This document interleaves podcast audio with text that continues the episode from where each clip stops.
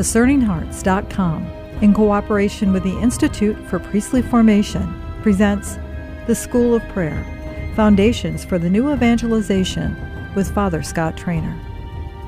Father Traynor serves as the rector of St. John Vianney Theological Seminary in Denver, Colorado. He has been an instructor and spiritual director for many of the programs at the Institute for Priestly Formation. He is a retreat master and spiritual director who has traveled the country as a speaker for various conferences, diocesan gatherings, and national conferences. He is the author of The Parish as a School of Prayer, Foundation for the New Evangelization, on which this series is based. The School of Prayer Foundations for the New Evangelization with Father Scott Traynor. I'm your host, Kris McGregor. Father Scott, thanks again for joining me. It's such a pleasure, Kris. Thanks for having me. In our discussions on prayer, we've entered into that communion of relationship and the great love that the Father, the Son, the Holy Spirit share and have invited us into. Hmm. In that sharing, there can be opportunities for us to give joy and goodness and praise and glory. But then there's also an aspect of us that experiences suffering, fear, those things that are part of who we are as humans. Yeah. And grappling with those areas, the darker areas of our nature, those are kind of things we want to keep away from God sometimes, I think. Sure. Absolutely. Yeah. I, I think just eh, just as a first take, it's so important for us to ask the grace uh, to really believe in God's unconditional love for us. God doesn't just love the things in our life that are all squared away and, and you know, like just all right, you know? Mm-hmm. He has revealed in Jesus his willingness to come to be with us with his love in the midst of the mess. God loves us in the midst of our messes. And his love is the only force in the universe that can actually unmess our messes, right? I, if if I'm thinking in relationship with God, like, oh, you know, I can really get serious with God once I take care of this thing in my life. I'll never have a relationship with God. It'll never grow because I can't make that change. I can't save myself. I can't bring about my own conversion, right? Mm-hmm. It's the love of God that transforms and renews and converts me. So I want to ask the thing to do is to ask the love of God into everything the good, the bad, and the ugly. And even in those painful moments in our lives, broken relationships, uh, moments of real woundedness in our life, where we are afraid and hurt and insecure and all the rest of suffering that's painfully familiar to every person in their life in their own ways. This is where the love of God is aimed. One of my favorite um, definitions of mercy is love poured out on misery. So I think of the chaplet of divine mercy. For the sake of his sorrowful passion, have mercy on us and on the whole world. God, pour the infinite ocean of your love into every suffering physical suffering, emotional suffering, psychological suffering, spiritual suffering, relational suffering, societal suffering, every brokenness. God, a tsunami of your divine love, pour it out into every form of misery so that it can be transformed. So that it can be transformed by the power of your love. So the church is a great proclaimer, a prophet of the mercy of God to the world. Where there's brokenness, and we see it in every corner of human activity and society, the love of God conquers overwhelmingly in the face of these miseries if we will only entrust them to that love. Because God won't impose his goodness on anyone, because love of his nature is freely given and must be freely received, or it's not love. So here's St. Paul in Philippians chapter 4. And I, I think this passage is actually a great school of prayer just in itself. He says, starting in verse 4 Rejoice in the Lord always. I shall say it again, rejoice. Now let's just stop there for a second. Is St. Paul like living in Smurf Village, you know? La, la, la, la, la, la, la, la, la. Is is that really possible? Like St. Paul, come on. Mm-hmm. Let's get real, right? Come on, let's be real here. In, rejoice in the Lord always. And I think that's why he repeats himself. It's almost like Jesus in the gospel when he starts laying down the amen, amen, I say to you, right? You always mm-hmm. want to like, wait a second. Rejoice in the Lord always. I'll just say it again. Rejoice. This is the same, same St. Paul who in Second Corinthians, let's see if I can find it really quick. Second Corinthians chapter 11, he says this. I have far greater la- labors, far more imprisonments, far worse beatings, and numerous brushes with death. Five times at the hands of the Jews, I received 40 lashes minus one. Think of that. Like we've watched Mel Gibson's The Passion of the Christ, mm-hmm. the scourging, the 40 lashes. Five times at the hands of the Jews, I received 40 lashes minus one. Three times I was beaten with rods. Once I was stoned. Three times I was shipwrecked. I passed a night and a day on the deep, on frequent journeys, in dangers from rivers, dangers from robbers, dangers from my own race, dangers from Gentiles, dangers in the city, dangers in the wilderness, dangers at sea, dangers among false brothers, in toil and hardship through many sleepless nights, through hunger and thirst, through frequent fastings, through cold and exposure. La, la, la, la. Like this is not a Pollyanna guy. Like Saint Paul is familiar with suffering. The Saint Paul who can say, apart from these things, there is the daily pressure upon me for my anxiety for all the churches.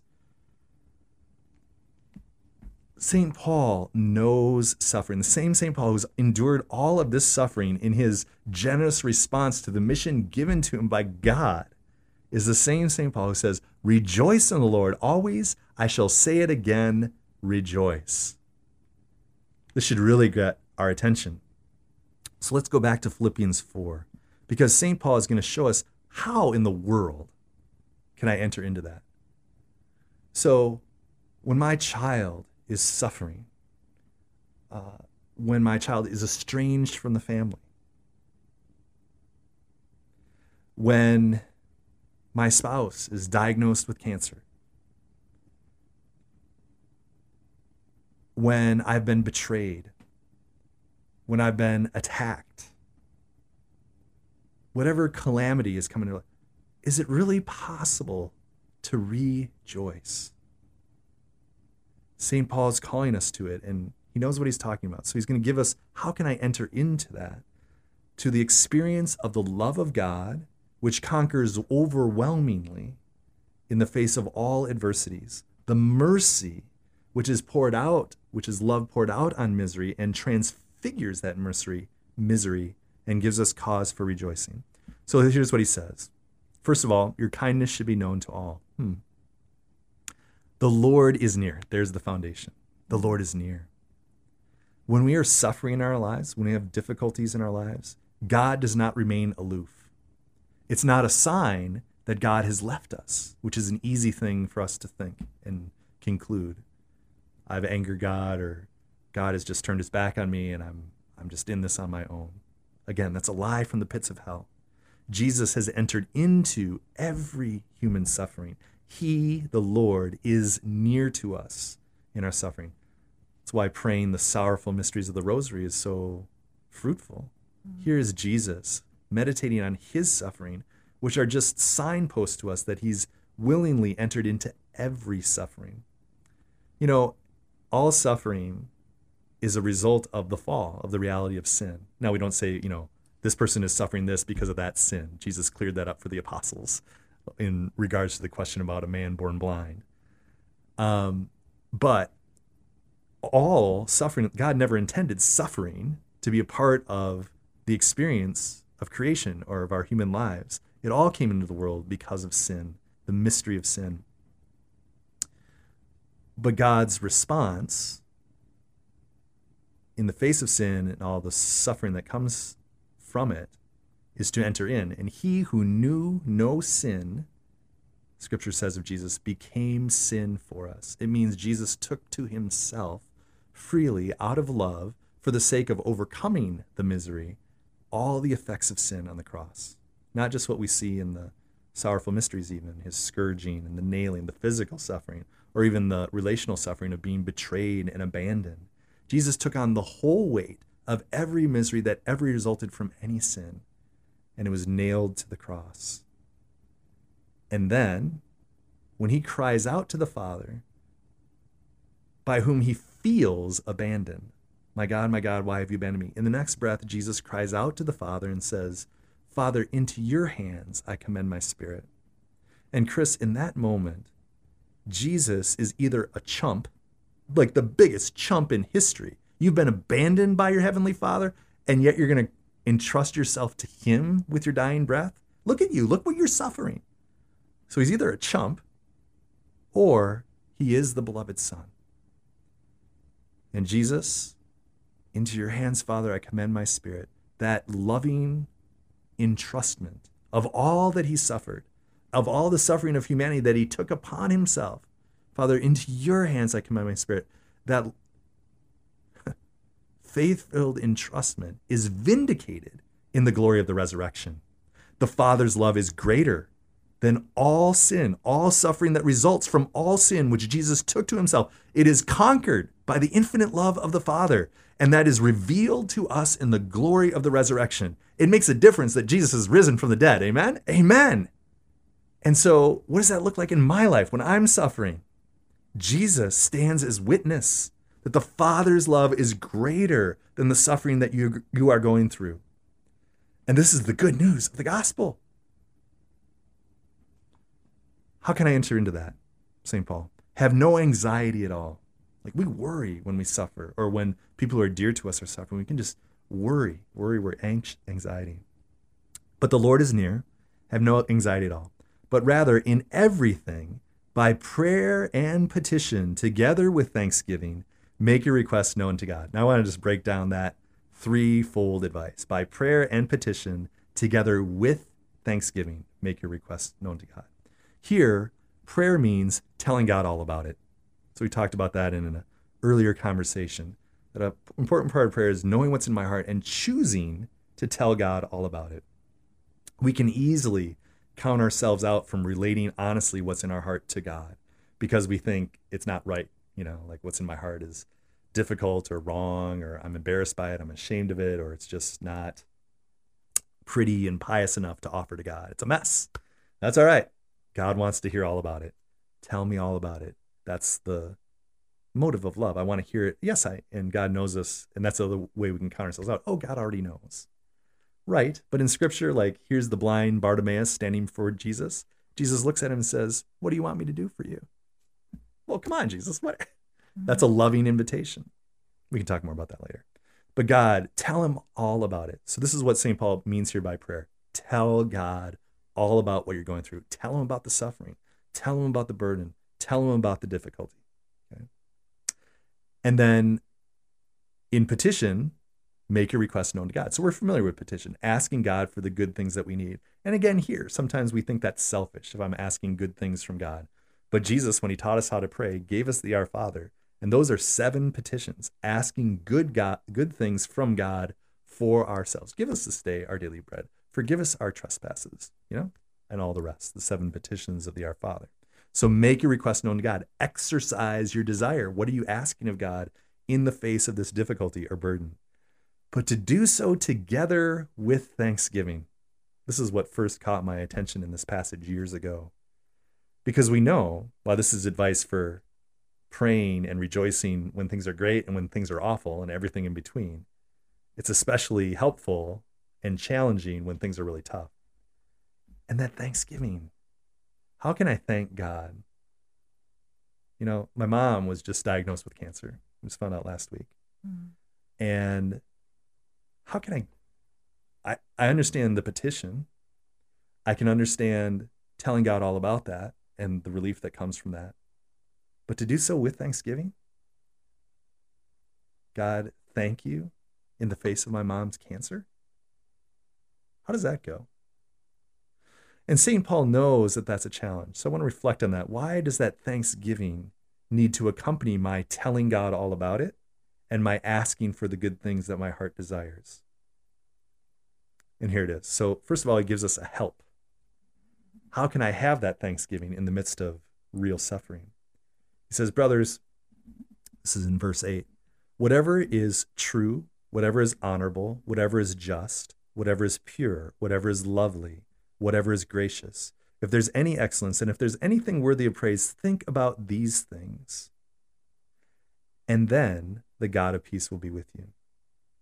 So if by prayer and petition, together with thanksgiving, we make our requests known to God, St. Paul says, the peace of God that surpasses all understanding will guard your hearts and minds in Christ Jesus. That's a good outcome.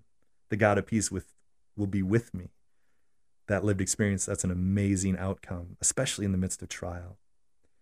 And so this these are helps to jumpstart the engine of Thanksgiving. And I think of that children's story, the little engine that could. Mm-hmm. I think I can, I think I can, I think I can, right? St. Paul knows that, especially in times of suffering, to take the energy to like pay attention to what that suffering is and then to turn to God and tell him all about it and actually to muster the energy and the faith to ask for God's blessing or grace in the midst of it, that's tough to come by, especially in suffering. It's hard. And so the only way we find that energy is from a heart of gratitude.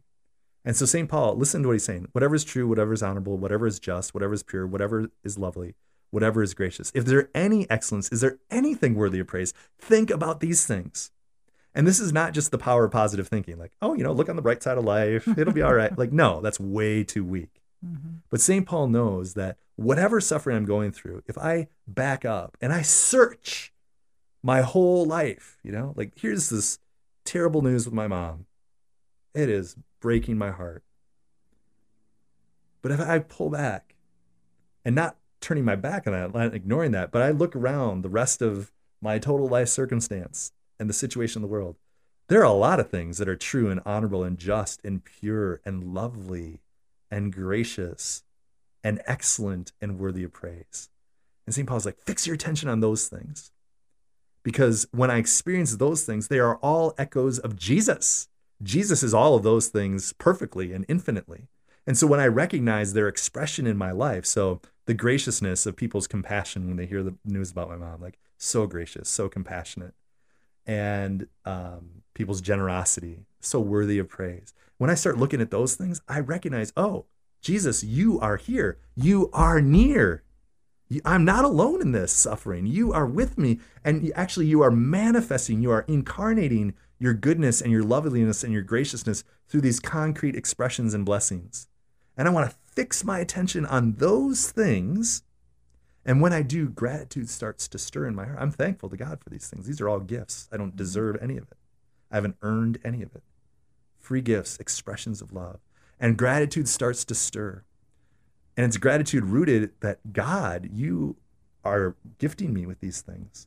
And so then I have the energy to turn back to the cause of the suffering or difficulty and really see it for what it is and with trust turn to God. God, you've been so good to me in all these other ways.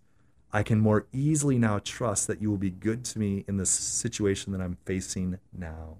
And so, with prayer and petition, together with this thanksgiving, the engine that's driving the boat there, giving me the energy to look at my situation, tell God all about it, and ask for the good things that I need with greater assurance, I can do that. And then guess what? The peace of God that surpasses all understanding guards my heart and mind in Christ Jesus. Notice that the gift of peace, that is the fruit of entering into this little school of prayer, where St. Paul knows what he's talking about, even in the face of suffering, it has this result the peace of God. The peace of God is not like that one moment in life where all the stars line up just perfectly and there's no difficulties. Again, that's way too small, that's way too weak, that's way too rare. Rejoice in the Lord always. I say it again, rejoice. And this peace is an active agency of God's love defending my heart and mind against the enemy who wants to drive a wedge between me and God, especially through suffering, which is the result of sin. He wants to undermine my confidence in God's love, that God's love is unconditional and that it is victorious in the face of every suffering. The peace of God guards, it's again a gift of his love, guards me against those attacks of the enemy. guards me in faith against those fiery darts of the enemy that would try to drive that wedge between me and God, whose love conquers overwhelmingly in the face of all of this. So this is it's worthwhile spending time there in Philippians 4, 4 to 9. Simple little verses, but packed with real wisdom of receiving the gift of God's presence with us, even in the midst of suffering, and to live a life of greater joy, also, even in the face of suffering, to truly be set free, to be able to rejoice, and rejoice always in the Lord. Mm. In closing this particular segment, what would you have that seeking heart, that person in the school of prayer, what your student, what would you have them do? Hmm. Well, uh, I love that litany in the last part of that passage in Philippians. It's always fruitful to go back and just take that litany and say, okay, what is lovely in my life today or in memories that are stirred in my heart as I take this moment to pray? Just take the Holy Spirit of God draw my attention to things in my life that are really lovely. And then, as that gets stirred up in your heart, start offering the heartfelt thanksgiving. Gratitude will always accompany those experiences. And express that thanksgiving to God. Holy Spirit of God, show me what's gracious in my life. Where am I experiencing graciousness? And so on and so forth with each of those beautiful descriptive words in that litany of St. Paul. And uh, to allow that to grow into a prayer of avalanching gratitude. Gratitude in the heart always accompanies lived experiences of God's love for us. And so if you ask someone, hey, how's God loving you today? They might be a little baffled, like, yeah, you know, they, well, you know, he's, they can get, come up with an answer, but it's not like from the heart. They, yeah, I can say these things that kind of sound right, but I'm not really sure how God's loving me today. But if you ask someone, hey, where's your heart really moved with gratitude today? Not what you should be grateful for, that's something else and not usually so helpful, but really, where are you experiencing gratitude alive in your heart today or this week? People have very concrete answers. Oh, I'm really grateful for a friend who stopped by and, you know, very mm-hmm. concrete, very specific. Well, that gratitude is a flag that's planted in the heart alongside a lived experience of God's love for them. So if Jesus in John chapter 15 is inviting us to remain in his love, it means continuing to look back, to glance again and again in the heart at these tangible expressions of His love that fill our hearts with gratitude. And it's a wonderful way to pray. Mm. Great. Thank you so much, Father Scott. Mm-hmm. You're welcome. You've been listening to The School of Prayer Foundations for the New Evangelization with Father Scott Traynor. To hear and or to download this episode along with many others, go to discerninghearts.com. This has been a production of DiscerningHearts.com in cooperation with the Institute for Priestly Formation. I'm your host, Kris McGregor. Join us next time for The School of Prayer Foundations for the New Evangelization with Father Scott Traynor.